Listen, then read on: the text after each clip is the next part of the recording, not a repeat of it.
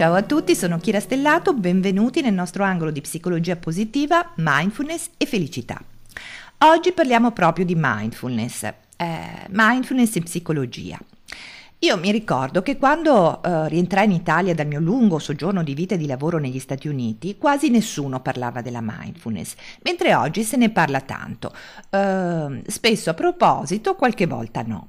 Eh, la mindfulness viene spesso presentata come una medicina che può guarire attraverso la pratica di meditazione una buona parte del nostro male di vivere. Ma che cos'è la mindfulness?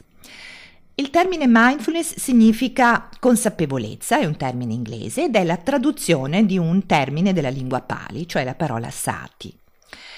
La mindfulness è alla base della psicologia buddista e rappresenta davvero il cuore di un sistema costruito come percorso verso la cessazione della sofferenza individuale.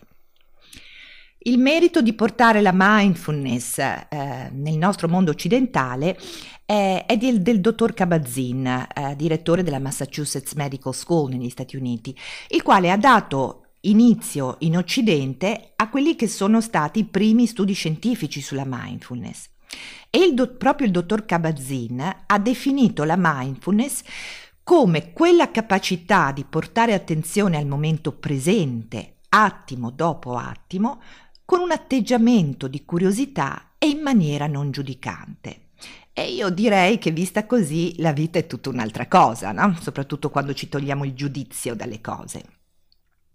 Nella psicologia moderna invece la mindfulness è stata adottata come strumento di accrescimento della nostra consapevolezza e come un approccio efficace verso quei processi mentali che producono distress e comportamenti maladattivi. Cosa vuol dire? Non è una parolaccia. Comportamenti maladattivi eh, significa comportamenti poco o per nulla funzionali al nostro benessere, comportamenti quindi disfunzionali. In questo processo la persona, gradualmente, attraverso la pratica quotidiana, si muove verso uno stato di osservazione in divenire degli stimoli interni ed esterni, con un atteggiamento mentale, fisico ed emozionale di completa apertura all'esperienza, qualunque essa sia. Cosa significa questo in parole semplici? Significa che attraverso la pratica quotidiana della mindfulness noi nel tempo saremo in grado di accogliere l'esperienza mentre accade, senza attivare quei meccanismi automatici di adattamento allo stress del combatti o fuggi. Insomma, potremmo gestire lo stress della nostra vita non respingendolo, ma accogliendolo e trasformandolo in energia positiva per corpo e mente. Posso dire che è una cosa bellissima, eh, questa qua. Eh, e la mindfulness non è solo questo, è molto, molto di più. Io eh, personalmente la pratico da quando ero una ragazzina, quindi è passato tanto, tantissimo tempo e questa pratica è cresciuta dentro di me e mi ha permesso di affrontare le tante tempeste della mia vita. Quindi ehm, non, non la insegno perché l'ho studiata, la insegno perché l'ho praticata e la pratico e ne ho visto e ne vedo i risultati. La scienza ci dice che la pratica quotidiana di consapevolezza può esserci utile nella gestione dell'ansia, dello stress, per praticare alimentazione consapevole, può esserci utile nel lavoro, nelle relazioni con gli altri, con la malattia, con la perdita. Ne parleremo ancora e parleremo anche di come costruire una pratica quotidiana di cambiamento e trasformazione che sarà utile in ogni aspetto della vostra vita.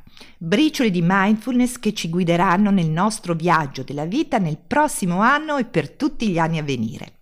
E se vuoi, se volete bagnarvi i piedi nell'oceano grande della consapevolezza, qui sotto potrete trovare tre minuti di mindfulness da praticare, se lo vorrete ogni giorno, per rigenerarvi e per costruire passo dopo passo un futuro di benessere per ognuno di voi e per gli altri. Lasciatemi i vostri commenti qui sotto, se pensate che l'argomento che abbiamo toccato oggi sia utile condividete, vi auguro buona vita e se volete iscrivetevi alla mia pagina Facebook di Kira Stellato e anche alla tribù dei calzini spaiati che è un gruppo chiuso Facebook dove la consapevolezza cresce insieme alla curiosità e ai sorrisi. Un grande abbraccio a tutti, buona vita!